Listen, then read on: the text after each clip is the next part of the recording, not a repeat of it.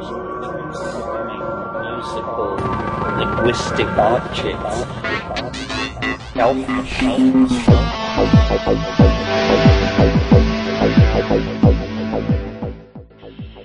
Greetings from Cyberdelic Space. This is Lorenzo, and I'm your host here in the Psychedelic Salon. And to get things started today, I want to be sure first to uh, thank the three fellow saloners who made donations to the salon during the past week or so. Hopefully, you have uh, all received a personal thank you email from me by now.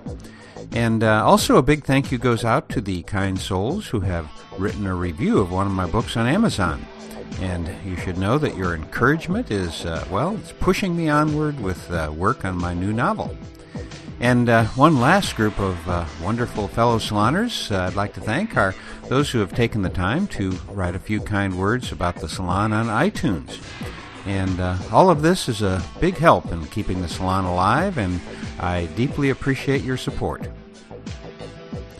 And speaking of support, uh, well, last week I played a tribute to Myron Stolaroff, who, uh, once he had experienced LSD for the first time, well, uh, he essentially devoted the rest of his life to promoting the investigation and use of psychedelic medicines.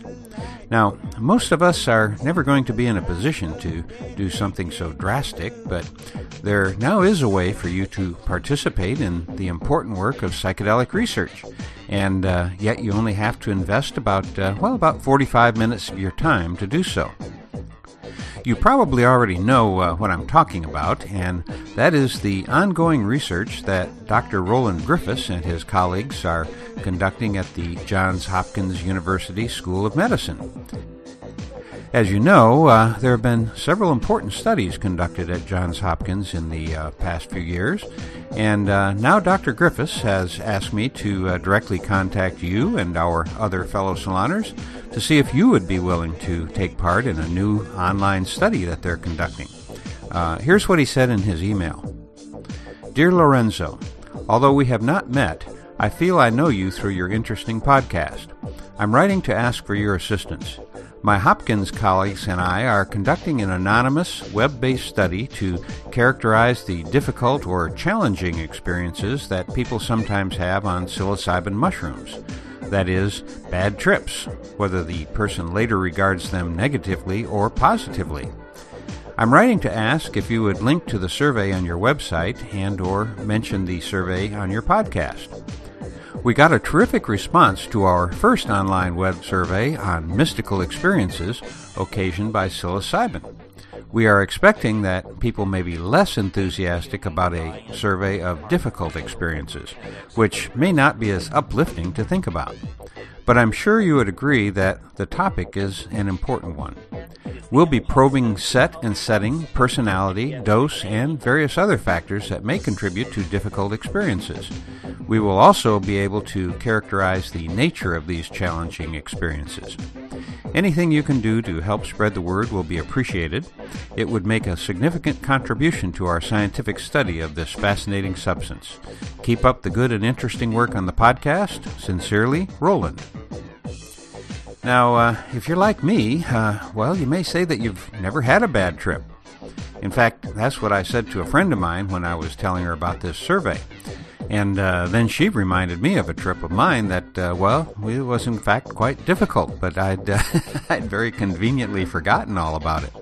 So uh, now I've taken the survey myself, and I'm, well, I'm really glad that I did because it helped me to go through that experience once again and uh, actually learn a lot about what took place. Uh, to me, it was really interesting, in fact, to consider some of the aspects of that experience that I hadn't thought about before. Maybe uh, instead of trying to think of terms of a bad trip, you might want to recall some really difficult trip that, uh, well, maybe you still haven't quite figured out yet. And uh, maybe taking this survey can uh, help you sort it all out. In any event, uh, I think that it'd be really cool of you to uh, devote part of your life to psychedelic research, even if it's only 45 minutes. It's uh, kind of our way of giving a little something back to a community of researchers who are working against great odds to push scientific inquiry of our sacred medicines, uh, well, a little further along the road to enlightenment, I guess. So I'll put a link to that uh, request for research in the program notes for this podcast, which, as you know, you can get to via psychedelicsalon.us. But uh, the URL directly to the research is quite easy to remember. It's uh, www.shroomsurvey, that's all one word, S H R O O M S U R V E Y, shroomsurvey.com. quite a nice URL, don't you think? So, uh, now for today's program. And uh, yes, it's uh, more from my favorite speaker here in the salon, Terence McKenna. But uh, I've decided to change my mind a little about podcasting new Terence McKenna talks here, and uh, here's why. Uh, on my seven day train ride across the country and back a few weeks ago, I spent a lot of time going through a whole bunch of McKenna talks that uh, I either hadn't heard before or hadn't heard for a long time. And as I listened, I found myself kind of fast forwarding every time he began to talk about his time wave hypothesis or his story about how the apes became self aware uh, through eating mushrooms and uh, things like that. You've heard the stories yourself many times. And to tell the truth, uh, well, I think that I've played those stories over enough times already here in the salon. So uh, I'm going off on a little new tack. What I've decided to do is, uh, well, from time to time, I'm going to put together a little audio collage of Terence's talks by cutting out those stories that we've heard over and over. And uh, if that means that a talk is too short, I'll uh, splice in another short piece. Uh, but without having to get through some thoughts that we've, uh, well, I think we've heard enough by now, I think you're going to find uh, some fresh new ideas springing into your mind in a few new looks at the mind of McKenna. So today I'm going to play an edited version of one of the interviews that Terence gave to New Dimensions Radio, uh, this one on June 10th, 1983. And you can also find uh, other of these New Dimension radio interviews on YouTube. Uh, and I should say, along with almost every other utterance Terence ever made. Uh, in case you've never searched YouTube for uh, Terence McKenna Talks, you're in for a really big surprise, I think.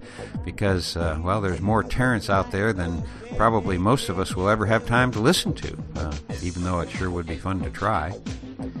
So, to save you a little time and to save me from listening to yet another uh, one more time of Terence's raps about apes and mushrooms or the time wave or some of his other frequently repeated stories, I'm uh, going to play just the parts of this interview that I found most interesting. And uh, then I'm going to follow that with a, another short rap of Terence's that I found. And uh, I do realize that if you're a historian, uh, well, you're going to find my cutting up these bits and pieces of Terence's talks. Uh, well, uh, I don't know. I guess you'll probably find them to be a desecration of some kind. But the simple fact of the matter is that uh, this podcast was never meant to be any kind of a historical record as such. As I've said many times, uh, well, I only see myself as a carnival barker, and uh, all of the action is in the tent. So my role is to uh, get people interested in Terence and uh, the other speakers here in the salon. But the action is all in the big tent, and the uh, speakers here in the salon are in the center ring. Uh, I'm just here to enjoy myself, and I hope that you get as much enjoyment out of listening to these cut up talks as I do. Now, one more thing, and uh, that is to let me get my personal biases out of the way. Uh, unless and until some new laws of physics are discovered, well, in my opinion, we humans in our earthly bodies are not going to be leaving this planet in any large numbers or for prolonged explorations of distant planets. Unless, of course, uh, it's done as uh, we're already doing on Mars, uh, you know, exploring remotely by using robots. But uh, I just can't buy into this science fiction world of uh, interstellar space travel in human bodies. Uh, sorry about that, Trekkies. So, you ask, uh, why include uh, in the beginning of this Terence's talk of such things then? Well, even though I can't buy into Terence's vision of humanity leaving the planet as a purely physical concept, what I can imagine is uh, one day our species uh, collectively lifting its consciousness to a higher plane, uh, maybe a place where war and ignorance and poverty no longer exist. And uh, should that ever happen, then I guess you could say that uh, humanity itself has left this world. And uh, so the poetry of Terence McKenna's vision of that departure into higher realms, uh, well, holds, at least for me, a great deal of charm.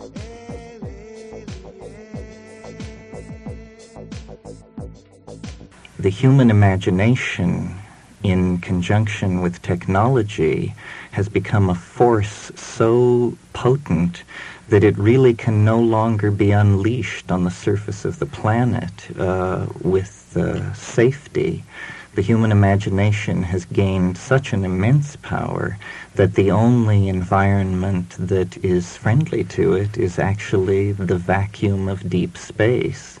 It is there that we can erect the architectonic dreams that drive us to produce a Los Angeles or a Tokyo and do it on a scale and in such a way that it will be fulfilling rather than degrading. So yes, I think uh, we cannot uh, move forward in understanding without accepting as a consequence of that that we have to leave the planet, that we are no longer the bipedal monkeys we once were.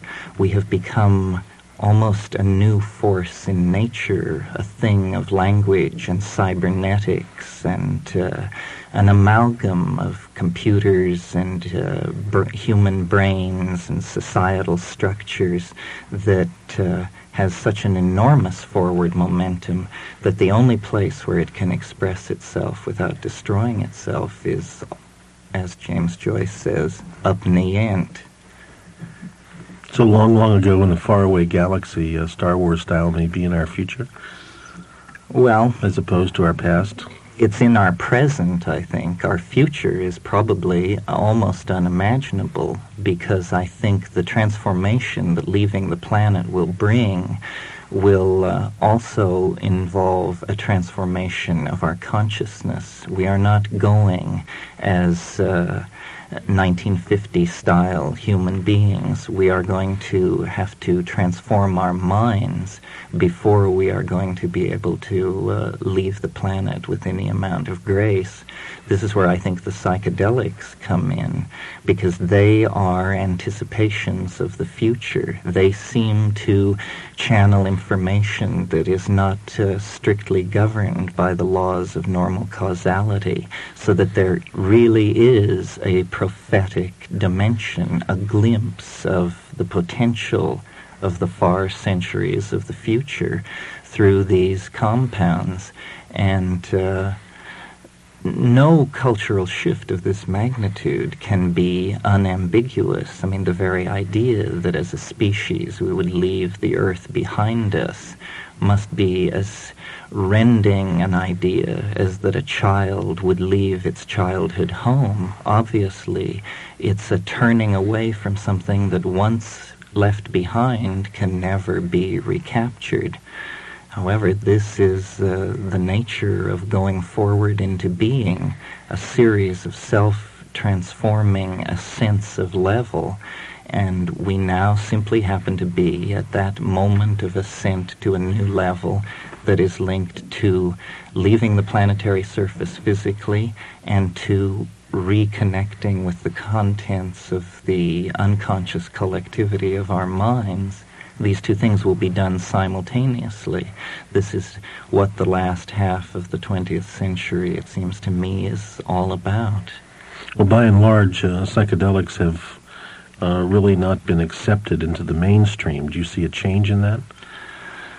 Well, not particularly. Uh, they uh, hold a certain fascination for a persistent majority, and in that way they do their catalytic work upon society, which is to introduce new ideas and to uh, uh release a certain kind of creative energy into society. I certainly would not like to see a return to the the psychedelic hysterias of the 1960s. I think it's fine that these things are now the subject of interest of a much smaller group of people, but perhaps a group of people with a uh, greater commitment and a uh, better idea of exactly what these things are. And it's really uh, the same people, it's just a smaller group of them, and they have accumulated experience over the past 20 years. Uh, However, I certainly don't think all psychedelic frontiers are conquered. One of the things that I write about and speak about are the phenomena that uh, many people confirm with the uh, psilocybin family of hallucinogens that no one has uh, included in the standard model of psychedelic drugs. And by that I refer to the logos-like phenomenon of an interiorized voice that seems to be uh, almost a superhuman agency, a kind of genius loci. And I've been writing recently about alien intelligence, which is what I call this, where uh, you have contact with an entity so beyond the normal structure of the ego that if it is not an extraterrestrial, it might as well be because uh, its bizarreness and its uh, uh, distance from ordinary expectations about what can go on is so great that if flying saucers arrived here tomorrow from the Pleiades, it would make this mystery no less compelling because I believe that uh, the place to search for extraterrestrials is in the psychic dimension, and there the problem is not the absence of contact, but the uh, volume of contact that must be sifted through because the fact of the matter is shaman and mystics and seers have been hearing voices and uh, talking to gods and demons uh, since the Paleolithic and probably before. That doesn't mean that uh, we can rule out this approach to communication, uh, it seems to me far more likely that an advanced civilization would communicate interdimensionally and telepathically. Uh, the amounts of time available for an intelligent species to evolve these kinds of communication are vast. So I think uh, that it's very interesting then that the tryptamines, psilocybin and DMT, at uh, the 15 milligram level very reliably trigger uh, what could only be described as contact-like phenomena. And not only the interiorized voice in the head, but also the classical flying saucer motifs of uh, the whirling disc, the lens-shaped object, the alien approach. Uh, this seems to be something hardwired into the human psyche. And uh, I would like to find out why. I think it's a very odd uh, uh, fact of human psychology, and I don't buy any of the current theories ranging from that nothing at all is happening to that this is in fact another species with a world around another star that is getting in touch with us. I think it's something so bizarre that it actually masquerades as an extraterrestrial so as not to alarm us by the true implications of what it is. But I suspect it is something like uh, an overmind of the species, uh, that actually the highest form of human organization is not realized in the democratic individual.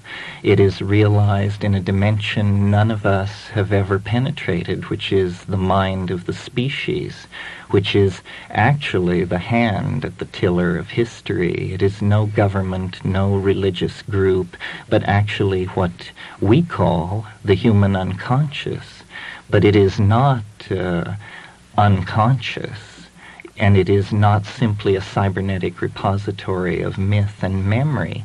It is an organized intellect of some sort, and human history is its signature uh, on the primate and it is so different from the primates. It is like a creature of pure information. It is made of language. It releases ideas into the flowing stream of history to boost the primates toward higher and higher levels of self-reflection of it. And we have now reached the point where uh, the masks are beginning to fall away, and we are discovering that uh, you know, there is an angel within the monkey struggling to get free, and this is what the historical crisis is all about. And I'm for no reasons in particular, very optimistic. I mean, uh, I see it as uh, a necessary chaos that will lead to a new uh, and uh, uh, more attractive order.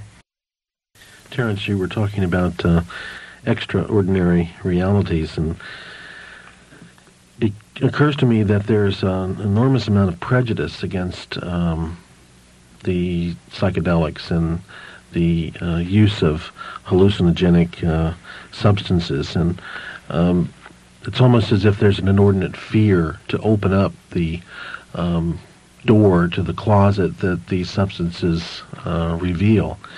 Um, what about that prejudice? What do you think is how's that going to be resolved? What is the resolution of that? Well, I think it's uh, it's more complicated than a prejudice. It's uh, a prejudice born of respect, because uh, most people sense that these uh, compounds probably actually do what their adherents claim they do it's possible to see the whole human growth movement of the 1970s as a wish to continue the inward quest without having to put yourself on the line the way you had to when you took 250 gamma of LSD. And I think all these other methods are efficacious, but I think it's the sheer uh, power of the hallucinogens that puts people off. Uh, you either love them or you hate them, and that's because they dissolve worldviews. And if you like the experience of having your entire ontological structure uh, disappear out from under you, if you think that's a thrill, uh, you'll probably love psychedelics. On the other hand, for some people, that's the most horrible thing they can possibly imagine. They navigate reality through various forms of faith.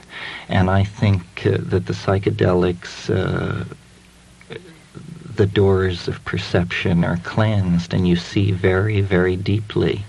Uh, I spent time in India, and I would always go to the local sadhus of great reputation. And I met many people who possessed uh, what I call wise old man wisdom. But wise old man wisdom is a kind of Tao of how to live. It has nothing to say about these dimensions that the psychedelics reveal. And uh, for that, you have to go to places where hallucinogenic shamanism is practiced, specifically uh, the Amazon basin. And there you discover that beyond simply the wisdom of how to live in ordinary reality, there is a gnosis of how to navigate in extraordinary reality. And this reality is so extraordinary that we cannot approach what these people are doing with any degree of smugness because the frank fact of the matter is we have no viable theory of what mind is either. The beliefs of a Witoto shaman and the beliefs of a uh, Princeton phenomenologist have an equal chance of being correct, and there are no arbiters of uh, who is right. So, uh, it's the power of these things, the fact that here is something we have not assimilated. We have been to the moon, we have charted the depths of the ocean, the heart of the atom, but we have a fear uh, of looking inward to ourselves because we sense that here is where all the contradictions flow together. And uh, the same prejudice against psychoanalysis that characterized the 20s and 30s when it was thought to be uh, uh, superfluous or uh, some kind of fad uh, attends the psychedelics now. It's because it touches a very sensitive nerve. It touches uh, the issue of the nature of man. And people are uncomfortable with this, or some people are uncomfortable with this. What is the value of exploring uh, extraordinary realities? Well, I guess it's the same value that attends the exploration of ordinary realities. There's uh, an alchemical saying that uh, one should read the oldest books, climb the highest mountains, and visit the broadest deserts. Uh, I think that uh, being imposes some kind of obligation to find out what's going on. And uh, since all primary information about what is going on comes through the senses, any drug or any compound which alters that sensory input has to be looked at very carefully. I've often made the point that uh, chemically speaking, you can have a molecule which is completely inactive as a psychedelic, and you move a single atom on one of its rings, and suddenly it's a powerful psychedelic. Well, now it seems to me this is a perfect proof of the uh, interpenetration of matter and mind a, the movement of a single atom from one known position to another known position changes an experience from nothing to overwhelming. This means that mind and matter at the quantum mechanical level are uh, all spun together. This means that uh, in a sense, the term extraordinary reality is not correct if it implies a uh, division of category from ordinary reality. It is simply there is more and more and more of reality, and some of it is inside our heads, and some of it is deployed out through uh, three-dimensional Newtonian space. Most of us, I think, just simply accept uh, the everyday reality as the only one and and you're talking about uh, uh, journeys into the nether regions of which far beyond most people's conception or even wanting to conceive of such a reality. well, I think there's a shamanic temperament, which is uh, uh, a person who craves knowledge, knowledge in the Greek sense of gnosis. In other words, knowledge not of the sort where you subscribe to Scientific American and it validates what you believe, but immediately, uh, constructed out of immediate experience that are found always to be applicable. You see, I, I don't believe that the world is made out of quarks or electromagnetic waves or stars or planets or any of these things. I believe the world is made out of language and that this is the primary fact that has been overlooked. Uh, the construction of a flying saucer is not so much a dilemma of hardware as it is uh, a poetic challenge. And uh, people find it very hard to imagine exactly what I'm talking about. What I'm saying is that the leading edge of reality is mind. And mind is the primary uh, substratum of being. We in the West have had it the wrong way around for over a millennia. But uh, once this is clearly understood, uh, with what we have learned in our little excursion through three dimensional space and matter, we will uh, create a new vision of humanity that will be a fusion of the East and the West. The world being made of language, and I think of these extraordinary realities which are totally beyond any language that we use in any ordinary sense. Yes, well, they are beyond ordinary language. I always think of uh, Philo Judaeus writing on the logos, he, he posed to himself the question, what would be a more perfect logos? And then he answered saying, it would be a logos which is not heard, but beheld and he imagined a form of communication where the ears would not be the primary receptors, but the eyes would be. A language where meaning was not constructed through a dictionary of little mouth noises, but actually three-dimensional objects were generated with a kind of hyperlanguage so that there was perfect understanding between people. And this may sound bizarre uh, in ordinary reality, but these forms of synesthesia and uh, synesthesic glossolalia are commonplace uh, in psychedelic states. Terence, could you identify Philos for us and tell him tell us who he was? He was an Alexandrine Jew of the second century who uh, made it his business to travel around the Hellenic world and uh, discussed all the major cults and uh, religious and cosmogonic theories of his day. So he's a major source of Hellenistic uh, data for us. How would you relate to uh, Socrates' view of the world? Well, I think uh, that uh, it's hard not to be a Platonist, but it's something perhaps we should struggle against, or at least struggle to modify. I think of myself as sort of a Whiteheadian Platonist. Certainly, the uh, central Platonic idea, which is the idea of the ideas, these uh, archetypal forms which stand outside of time is one which is confirmed by the psychedelic experience. And uh, uh, Plato's formulation of time as the moving image of eternity is another one of these aphorisms that the psychedelic state confirms. And certainly Neoplatonism, uh, Plotinus and Porphyry, and that school uh, are psychedelic philosophers. Their idea of an ascending hierarchy of more and more rarefied states is uh, a sophisticated presentation of the shamanic cosmology, which is the cosmology that one experientially discovers when they involve themselves with psychedelics.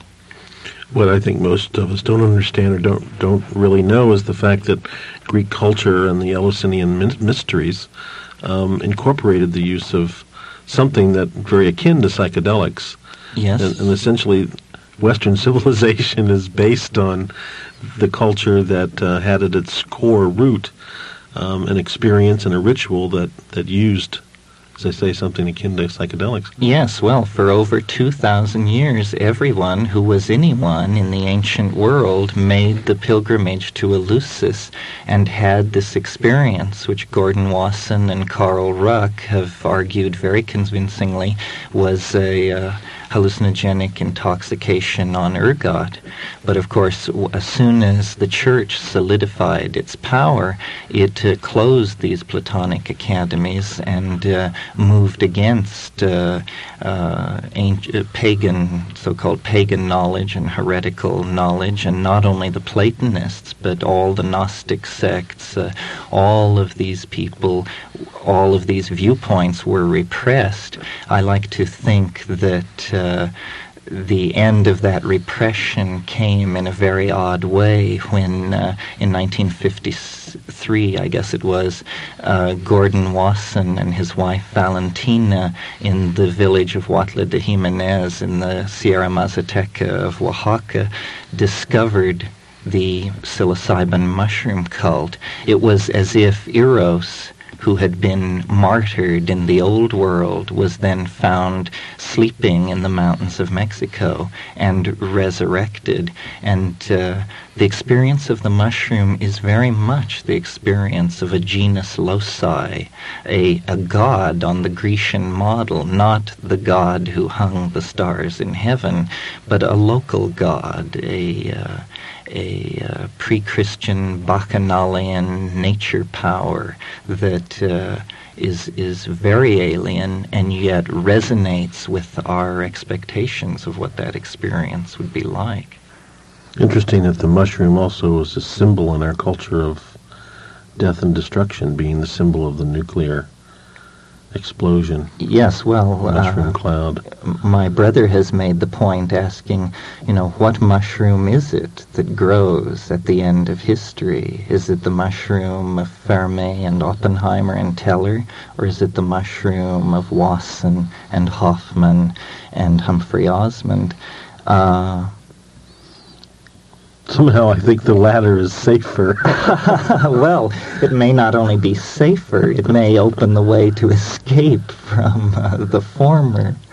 It's like a pun in physics that the force of liberation and the force of destruction could take the same form. It's a, what alchemists call a coincidentia oppositorum. Hmm, it is an amazing synchronicity, it seems.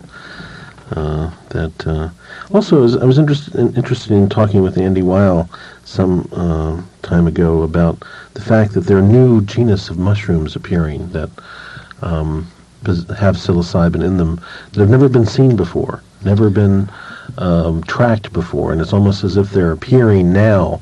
Well, it's amazing how many have dis- been discovered since people have bent their attention to it. There have been psilocybin mushrooms reported from England, France, localities where, so far as we know, there is no cultural history of usage at all. Or, uh, however, it's interesting that uh, cultural usage seems to disappear very early in human history. Hallucinogens are hardly even welcome in agricultural societies. Uh, I think it was Weston La Barre made the point that uh, once you learn how to grow plants, your god shifts from the ecstatic god of the hallucinogens to the corn god or the food god, and it no longer is about uh, divining uh, the hunt and weather through the ecstatic use of hallucinogens. It's about being able to get up every morning and go to work and hoe the crop. So uh, it, you mentioned earlier the prejudice against hallucinogens. I think it reaches back uh, to the beginning of agriculture. This competition among plant gods, which exemplified lifestyles that must have seemed very, uh, very uh, alien to each other. Is psilocybin illegal? Oh yes, it's a Schedule One drug uh, without any public debate uh, it was placed uh, on the list uh, at the same time that LSD was, and yet the issue was always couched in terms of LSD being made illegal, but actually at that point in time, a whole bunch of things were made illegal, and there was never any uh, public debate. All psychedelics were viewed as the same drug, and LSD was used as the model. Actually, uh, these drugs, there's a spectrum of psychedelic effects, and certain drugs trigger some of them and certain ones others. But yes, psilocybin is illegal. Are the mushrooms illegal? The mushrooms also are illegal as they contain psilocybin. I recall uh, Andy Weil saying that he walked along a downtown Seattle residential street picking up psilocybin mushrooms from the front yards of oh, yes. residential homes. well, and English law took the view that uh, it was preposterous to try and outlaw a naturally occurring plant, and they uh, took the position that only the chemical was illegal, which I think is a very uh, very wise position. But I noticed that Canada recently chose the American interpretation over the British one. Hmm, interesting. Turns out, uh, going back to the Andy Weil story, that uh, the reason that these mushrooms were in such uh, plenitude in various locales in the Northwest was that uh, their uh, spores were contained in a, uh, a mail order company's um, mushroom growing product that they sent out mail order, uh, and so. yes, well, the, this is an interesting uh, phenomenon. You see, the spores of the mushroom are not illegal because they do not contain psilocybin. They only contain the message in the DNA of the mushroom for the production of psilocybin. So it's a kind of bizarre catch-22. The mushroom spores can move anywhere legally, can be bought and sold, but they are the sine qua non for the production of mushrooms, of course. Terence, the, the kind of knowledge and kind of information you're putting forward is is not generally available. It's not the kind of information or knowledge that one would find in the typical academic anthropology uh, curriculum. Um, and yet it seems to be um, a knowledge that uh, is ever expanding, but somehow it's it's outside of the cultural, institutional uh, entities in some way. Um, number one, why do you think that's the case? Of course, there's a logical answer to that one, but um, what do you see as the future of this kind of information, this kind of knowledge? Well, I think in a sense it signals the rebirth of the institution of shamanism in the context of modern society. And uh, anthropologists have always made the point about shaman that they were very important social catalysts in their group, but they were always peripheral to it, peripheral to the political power, and actually usually physically peripheral, living at some distance from the village. And uh, I think the uh, electronic shaman, the people who pursue these, the exploration of these spaces, uh, exist to return to tell the rest of us about it that we are now coming into a period of racial maturity as a species where we can no longer have uh, forbidden areas of the human mind or cultural uh, uh, machinery. We have uh, taken upon ourselves the acquisition of so much power that we now must understand what we are.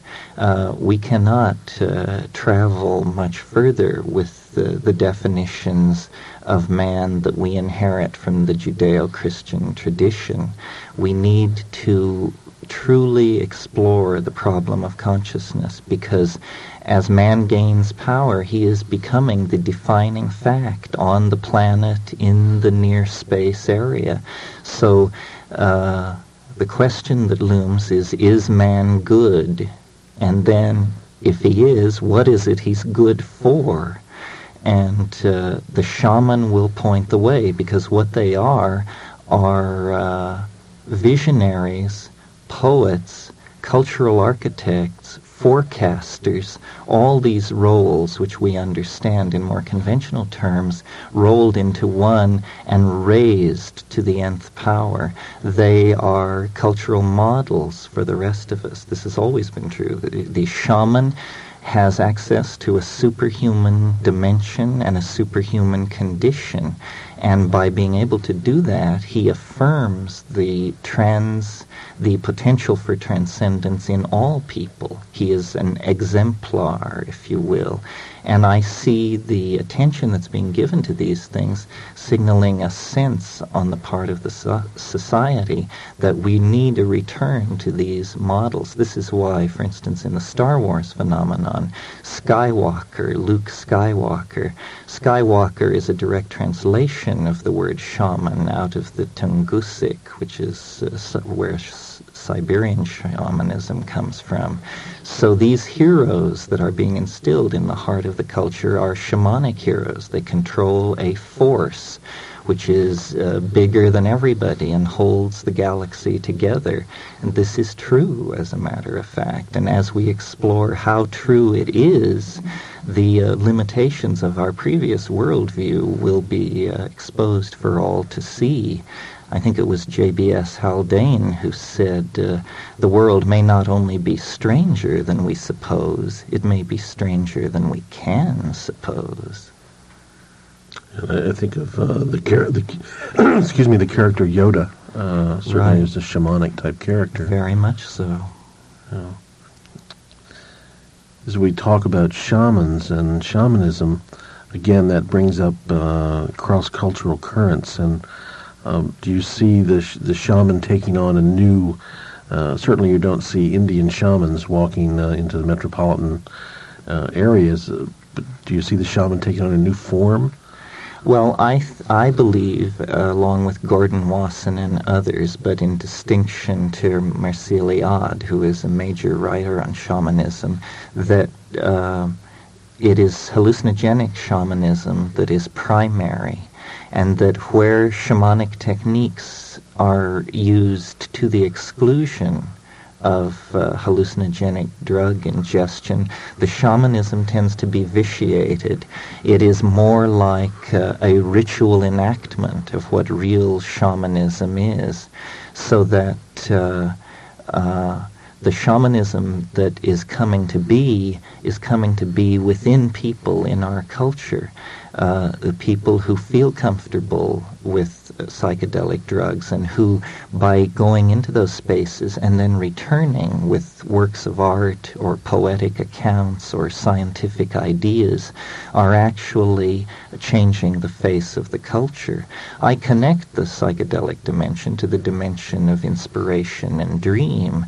I think history has always uh, progressed by the bubbling up of ideas from these nether dimensions into the minds of receptive men and women. It is simply that now, with the hallucinogens, we actually have a tool to push the button. We are no longer dependent upon uh, whatever factors it is that previously controlled the uh, ingression of novelty into human history. We have taken that function to ourselves and this will accelerate and uh, and uh, intensify the cultural crisis. But I think in the end it will lead that much sooner to its resolution. So, as we uh, continue to uh, move towards the further exploration of these spaces, um, we uh, can expect that um, social change as a result, personal change. Tremendous social change. I see, in fact, uh, what is happening is a tendency to uh, what I call turn the body inside out. We are, through our media and our cybernetics, we are actually approaching the point where consciousness can be experienced uh, dis, uh, in a state of disconnection from the body. We have changed. We are no longer, as I said, bipedal monkeys. We are instead a kind of cybernetic coral reef of organic components and inorganic technological components. We have become a force which takes unorganized raw material and excretes uh, technical objects. We have uh, transcended the normal definitions of man, we are like an enormous collective organism with our data banks and our forecasting uh, agencies and our computer networks and the many levels at which we are connected into the universe. Our self image is changing. The monkey is uh, all but being left behind and shortly will be left behind. The flying saucer, again, I take to be an image of the future state of humanity. It is a kind of millenarian transformation of man where the soul is exteriorized as the apotheosis of technology. And it is that uh, uh, eschatological event which is casting enormous shadows backward through time over the historical landscape. That is the siren at the end of time, calling all mankind across the last ten millennia toward it, calling us out of the trees and into history and through this series of multi-leveled cultural uh, transitions to the point where uh, the thing within the monkeys, the creature of pure language and pure imagination, whose uh, aspirations are entirely uh, uh, titanic in terms of self transformation, that thing is emerging, and it will emerge as man leaves the planet. And it's not something quantized and clearly defined, it is, in fact, what the next 50 or so years will be about. But at the end of it, the species will be off planet and transformed and fully wired from the depths to the heights. Are we just talking about another version of the Christian death, resurrection, ascension into heaven? Except that it is coming into history. What is happening is that uh, the uh, the paradise promised the soul is actually going to enter into history because technological man took the apocalyptic aspirations of Christianity so seriously that we are going to make it happen. It has become the guiding image of what we want to be. And I'm reminded of the poem by Yeats, uh, It's Sailing to Byzantium, where he speaks of how after death he would like to be an enameled golden object uh, singing to the lords and ladies of Byzantium. And it's the image of man transformed into eternal circuitry and released into a hyperspace of information where uh, you are a thing of circuitry, but you appear to be walking along an unspoiled beach in paradise. It is that we are going to uh, find the power to realize our deepest cultural aspirations. This is why we must find out what our deepest cultural aspirations are. Again, another way of phrasing the question is man good? What about the idea that these spaces that we've been talking about, that you've been illuminating, are spaces that can be achieved without the use of psychedelics? Well, again, I scoured India, and my humble personal opinion is uh, that uh, it is highly unlikely Uh, I've always approached uh, people of spiritual accomplishment with the question, what can you show me? Because, as I said earlier, this wise old man wisdom is one thing, but only the, the hallucinogen using shaman of the Amazon seem to be able to go beyond that. Uh, there may be techniques for doing this, but uh, the efficacy and the dependability of the hallucinogens seems to me to make them the obvious uh, choice. It would only be a series of cultural conventions that would cause one to want to engineer around that. It is the obvious uh, path to transcendence. People must face the fact that at one level we are chemical machines. That doesn't mean we are that at every level, but it does mean that that is a level where we can intervene to change the pictures that are coming in and going out at higher levels.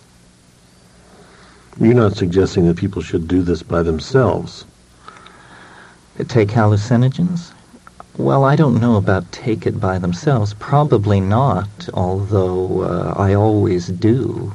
And uh, I seem to prefer it. What I am suggesting is they take it in a situation of minimum sensory input. Lying down in darkness with eyes closed cannot be surpassed and people want music, they want to walk around in nature, they want all these things. But nature and music are beautiful in their own right. They are the adumbrations of the psychedelic experience that we deal with in ordinary reality. In confrontation with the psychedelic experience, these things are hardly more than impediments. The very interesting things are happening in the utter blackness behind your eyelids, lying still in darkness. And uh, that is where the mystery uh, comes from and goes to. My question had to do with with or without a guide. Oh, I don't think people should do it without a guide unless they feel very confident from experience that they don't need a guide. So I like to have these ideas get out. I think it's important that we discuss all this in a way that is only now becoming possible because of how it was in the 1960s. Now we need to shed all that and look back and look forward and try to make a mature judgment for our culture based on the facts of the matter.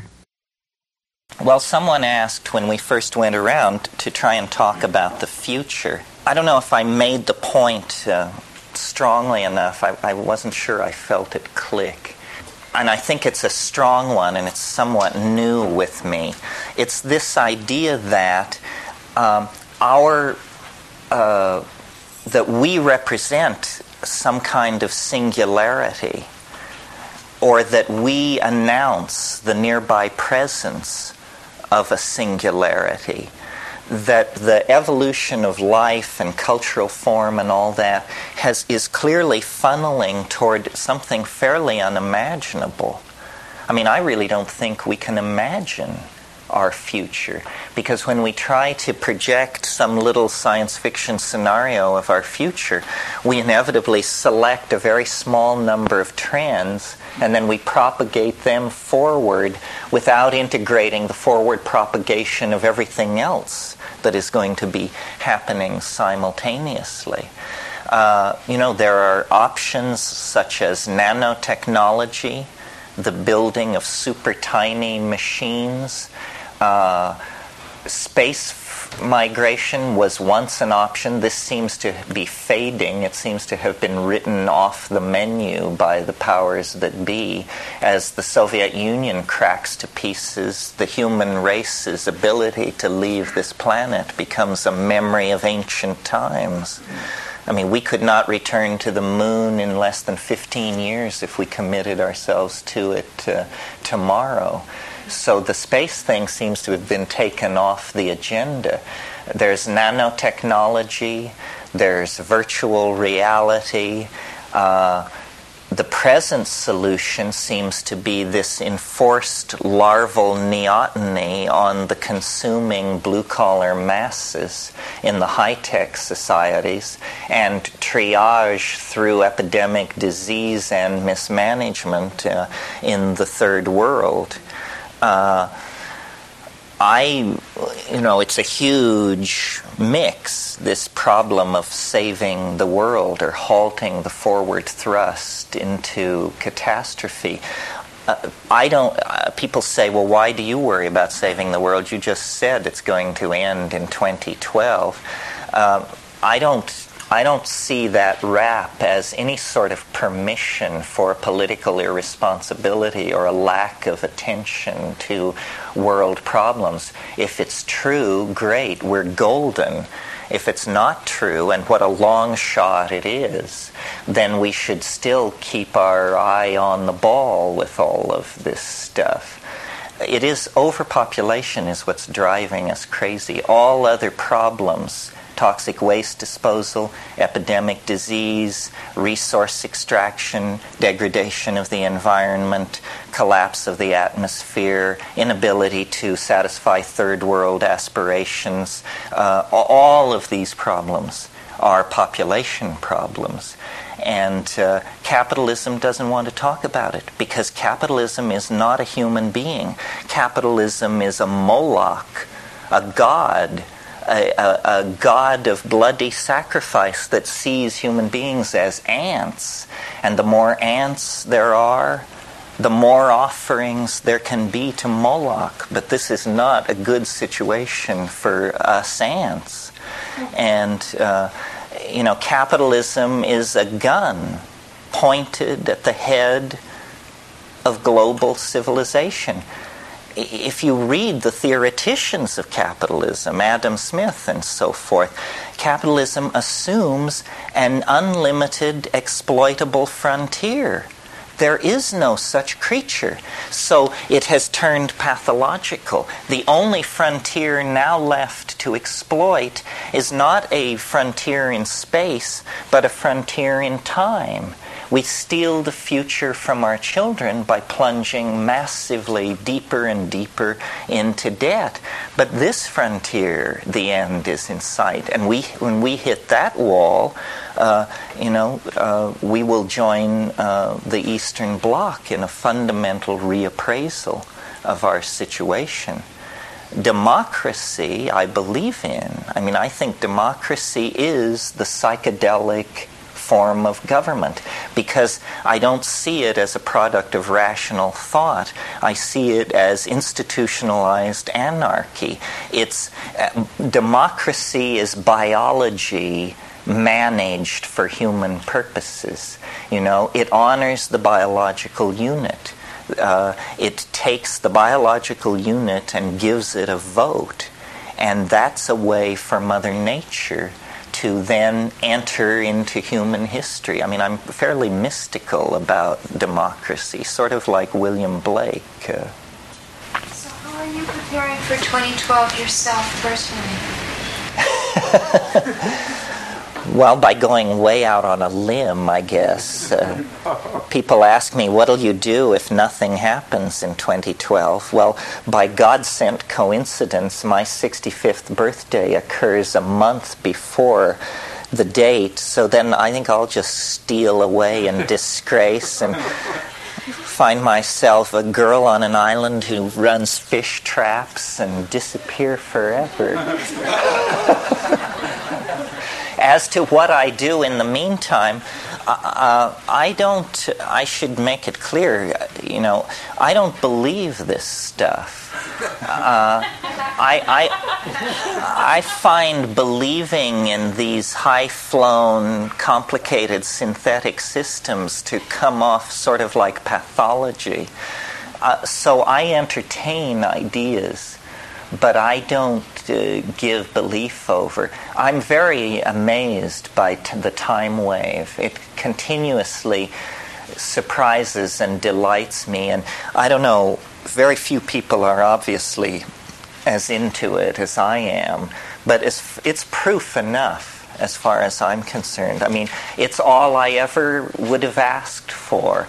You know, it's a it's a gem from the other. It's Aladdin's lamp. It's what I wanted and I got it. At one point in, in La Chorrera, naturally this question arose in our group why us? You know, why us? Why are the aliens revealing the unified field theory of space and time to us? And the mushroom just replied without hesitation uh, because you don't believe in anything. You know, you are, and that apparently is what's required. Do you all know that Van Morrison song about no guru, no method, no teacher, just you and me and nature in the garden? In the garden? I think that's actually where it's at. So what I do between now and 2012 is I I'm a meme a meme spreader, a meme replicator. And the purpose of these teaching things is to turn you into fellow replicators of the meme. I mean, I see it all in the metaphors of molecular biology. You know, I have a new sequence of codons here, and I want to insert it into each one of you without error in copying, and then you should go forth and tell other people and copy it into their head, and this meme will spread because we cannot evolve faster than our language. The edge of being is the edge of meaning. And somehow we have to push the edge of meaning. We have to extend it. We have to, because uh, if we appear to be confronted by insoluble problems, it's because we have the wrong language for dealing with this problem. You know, you learn that with computers. Certain languages are good for certain kinds of problems. And uh, we have to constantly evolve uh, language and push it forward. And the way I think of the psychedelics is they are catalysts to the imagination. I mean, that's what they were back a hundred thousand years ago. The imagination, which was just this glimmering, this iridescence on the surface of ape cognition, was under the influence of uh, the reciprocal feedback of self reflection you know, that is created by watching your own mind because it has suddenly become interesting, because it has suddenly been flooded by a psychoactive amine, that iridescence has been coaxed into language, art, architecture, music, poetry, the whole the whole ball of wax. But now we know these things. It's no longer a, a sort of haphazard process. We can, by analyzing uh, uh, different kinds of cultures existing in the world today and uh, cultures that existed in the past, we can uncover, reveal, unravel the lost secret of our origins. And I think, you know, I haven't talked too much this weekend, but I'm very keen for the notion of what I call the archaic revival. And the archaic revival is this overarching metaphor that is the way for us to go to save our necks at this point. It, when a culture gets into trouble, instinctively what it does is it goes back through its own past until it finds a moment where things seem to make sense. And then it brings that moment forward into the present. As an, the perfect example is uh, when medieval Christianity no longer made sense to a major proportion or percentage of the people of Western Europe because of the rise of new kinds of classes, new forms of wealth, new information about the world outside Europe. When the medieval vision lost its power, the intellectuals of that time instinctively reached backwards into the past, looking for a stable model. And finally, they reached the golden age of Periclean Athens. And there they found Plato, Aristotle, the dramatists, so forth, and they created classicism. Now, notice that we're talking here about the 1400s. Classicism was brought to birth in the 1400s, 2,000 years after the death of Plato. And we are still, to a tremendous degree, we are the children of this classical uh, revival, which we call the Renaissance. Our theories of law, our theories of government, our notion of justice, our notions of city planning, of architecture, of uh, all kind, military planning, and so forth and so on, are all drawn from classical Greek and Roman models that were brought back from the dead 500 years ago by a bunch of Italian uh, investment bankers who thought this was a good model to build on, to hang their civilization on. And now uh, this has run out the contradictions are too extreme.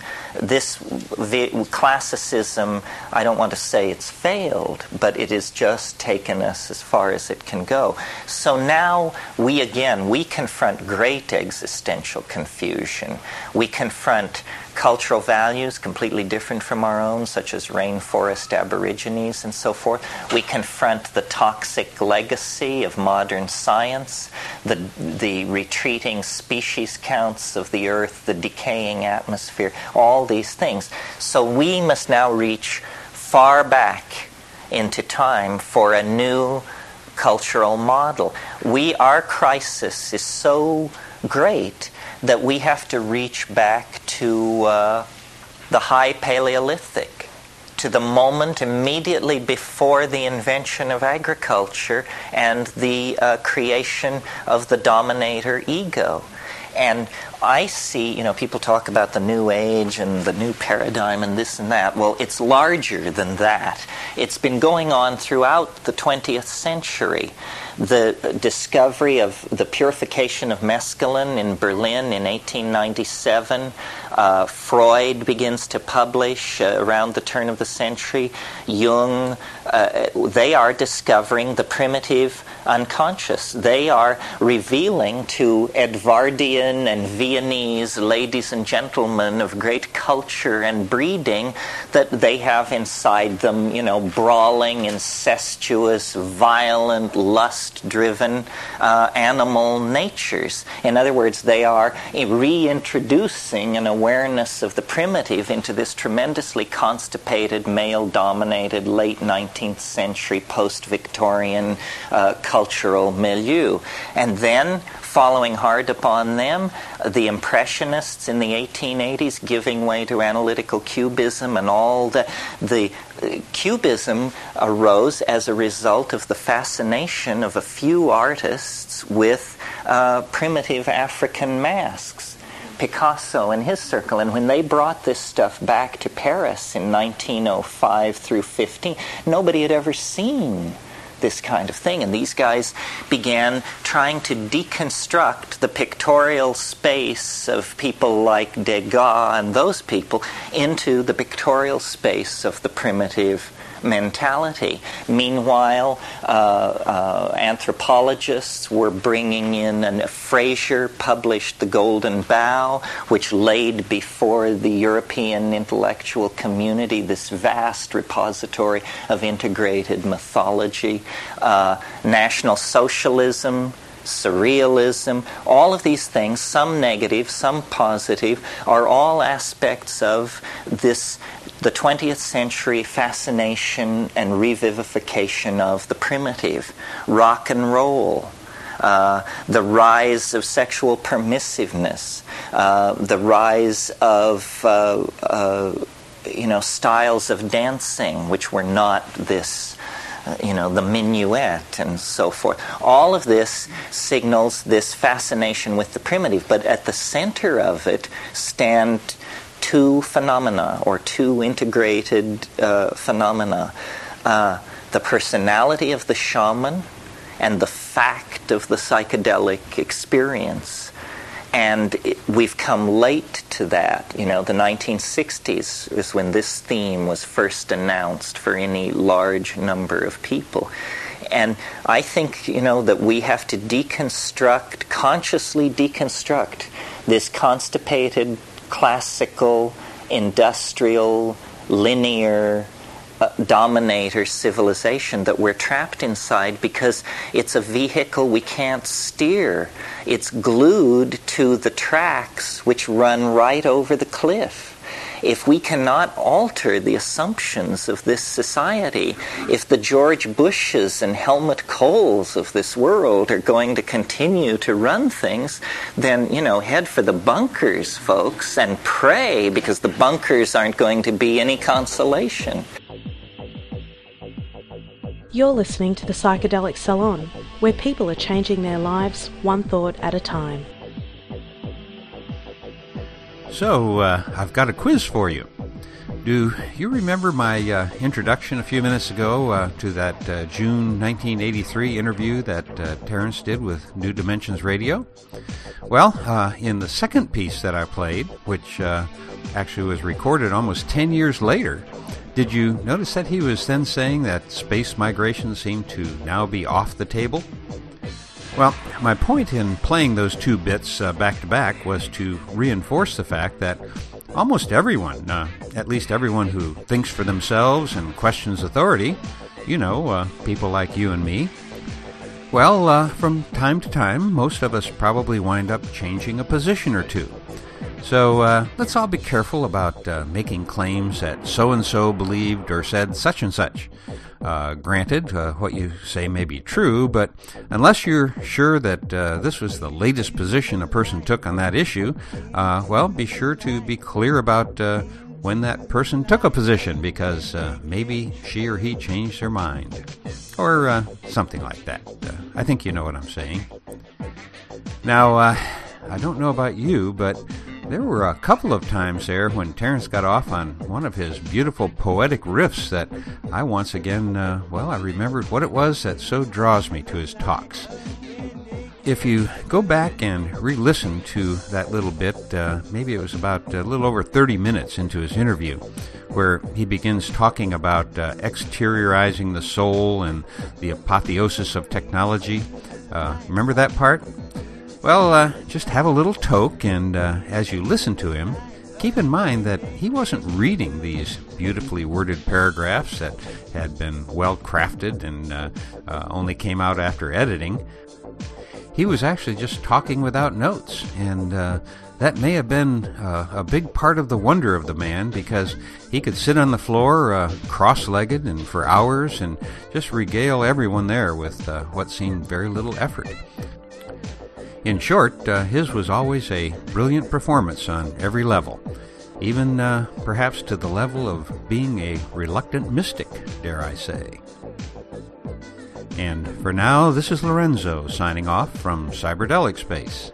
Be well, my friends.